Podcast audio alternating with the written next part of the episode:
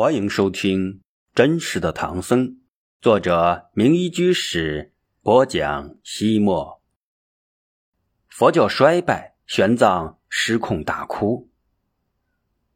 玄奘南渡恒河，来到摩羯陀国境内。摩羯陀为佛陀住世时十六大国之一，土地肥沃，风俗淳朴，崇尚佛法，有伽蓝五十余所，僧徒万余人。多修习大乘佛教。玄奘慕名来到摩羯陀国的华氏城。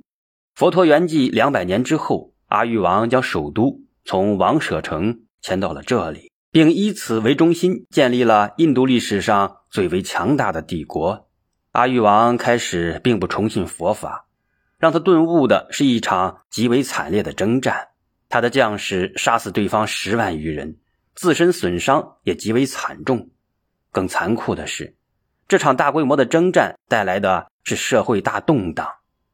为躲避战乱，人们纷纷的逃离家园，从而造成了田地荒芜、百业凋零。而后更发生了大饥荒、大瘟疫，无数鲜活的生命死于饥饿、战乱与疫病。阿育王被这场恶战所带来的悲惨景象深深震撼了，内心充满着悔恨。于是他决定皈依和平的佛教。他在与佛陀生平有关的地方修建了成百上千座佛塔。他所做的这一切，都是为了人民能够遵守佛法，不再纷争，永远和平。为了让世世代代的人们记住他的话，他将法令刻在石头与石柱之上，安放在全国各地。玄奘不止一次的在这些石柱上看到这样的记载。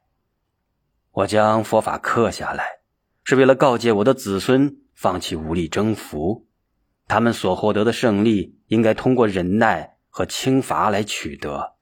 他们应该这样想：只有佛法的征服才是真正的征服，佛法的喜悦才是全部的喜悦。这不仅对此生有益，对来世也无价。当玄奘来到华氏城，眼前的残破景象让他大吃一惊。曾经壮丽辉煌的宫殿，而今仅存古迹与残垣断壁；曾经的数百座寺院，现在只剩下可怜的两三所。要知道，这里是佛陀渡过恒河后第一个讲经的地方，曾经高僧云集。这里曾经是伟大的阿育王维护正法，使佛教得到空前发展的地方。玄奘一一凭吊那些佛教圣迹，感慨万千，不胜唏嘘。是啊，世事无常，成、住、坏、空，是大自然不可抗拒的规律。他继续向西南行，经利迦寺，在南行百余里至菩提迦叶，这里是佛陀成正觉之地。远远的，玄奘就看到了那棵佛教的圣树。菩提圣树，菩提树本名比波罗树，因佛陀在树下觉悟，成就无上正等正觉，故名菩提树。玄奘看到菩提树四周筑起了高大坚固的围墙，东西较长，南北稍窄，共有四个门。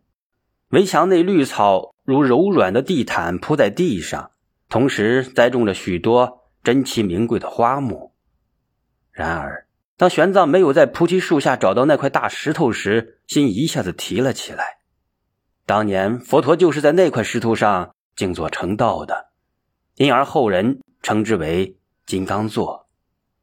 据说，无论大地怎样震动，金刚座都不会倾覆；而佛教式微，佛法渐衰，金刚座就会被沙土所覆盖，无法得见。佛陀入灭之后。各国的国王听说了金刚座的象征意义，随即雕刻了两尊观世音菩萨的坐像，分别放置在南北两侧，为金刚座的标记。人们传说，若是这两尊菩萨像隐没不见，则佛法当尽。而今，玄奘没有看到那金刚座，它早已经被泥土所掩埋，就连那两座面向东方的观世音菩萨像。也已经被泥沙掩埋到了胸部。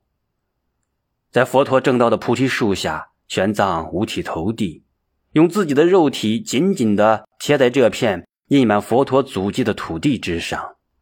他不由自主地回想起自己西行几年来的所遭所遇，种种磨难，不禁悲喜交加。他又一幕幕地回想起自己进入西域、进入印度所见到的种种景象。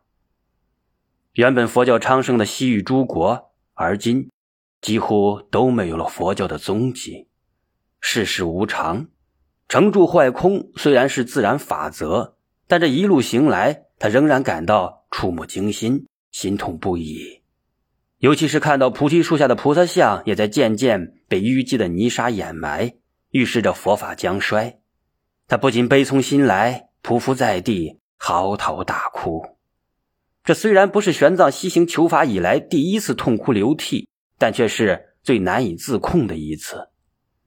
沙漠断水，天山雪崩，强盗举刀，一次次危在旦夕，他从来没有如此的悲伤。与国王冲星到地，公主以身相许，无数至高无上的荣誉。也不曾让他喜极而泣，而作为一个虔诚的佛教徒，自从踏上求法之路，他早已将生死置之度外了。因此，他的理想之崇高，信念之坚定，境界之忘我，是外人难以体会的。要知道，对于他前行的每一步，都是以牺牲自己的性命做前提而拼搏出来的。如今，在这佛陀成道的菩提树下，一向意志坚定、无所畏惧。从容镇定的玄奘，却再也控制不住自己的情感了。他就像失却家园、离别亲人的游子，忽然回到了家乡，见到了日夜思念的亲娘，怎不叫他感激万分？匍匐在菩提树之下，他就像扑在亲娘的怀里，可以肆无忌惮地敞开自己的心胸，倾吐自己的心声。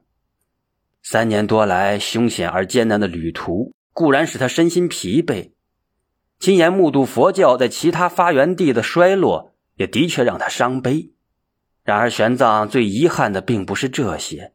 作为一个佛教徒，他是多么希望自己能亲自面谒佛陀，亲耳聆听佛陀的轮音。而今，他虽然到达了佛陀的故乡，亲历了佛陀走过的土地，菩提树依旧茂盛。流逝的千年时光却难以追回。日到中天，温暖的阳光笼罩着菩提树。今天的玄奘不曾见过古时的太阳，今日的太阳却曾经照耀过佛陀的面庞。玄奘可以朝圣，可以想象佛陀的音容笑貌，可以在佛陀的觉悟之地久久徜徉，但他却无法亲自聆听佛陀的慈悲教诲。而这，在今生今世是永远也无法弥补的缺憾。玄奘懊恼哀伤，悲泪盈目，悲痛着追思忏悔。佛成道的时候，我飘落在何处？我就像一个少不更事而流落异乡的孩子，不知家在哪里，不知母亲的思念，不闻故乡的召唤，流浪生死，不知归来。为什么自己的业障如此深重？直到相法时期，自己才姗姗来迟。古道斜阳秋风起，浪子思归期。抬眼望，路迢迢，十万八千里。山复复，水渺渺，重重坎坷谨记。风尘荡涤游子泪。多少往事历历，暮色苍苍望家山，一片真情依依。梦中常见，却是遥远，回首已是百年期。牧笛声声，炊烟缕缕，泪雨沥沥，云水轮回降甘霖，庄严我故国大地。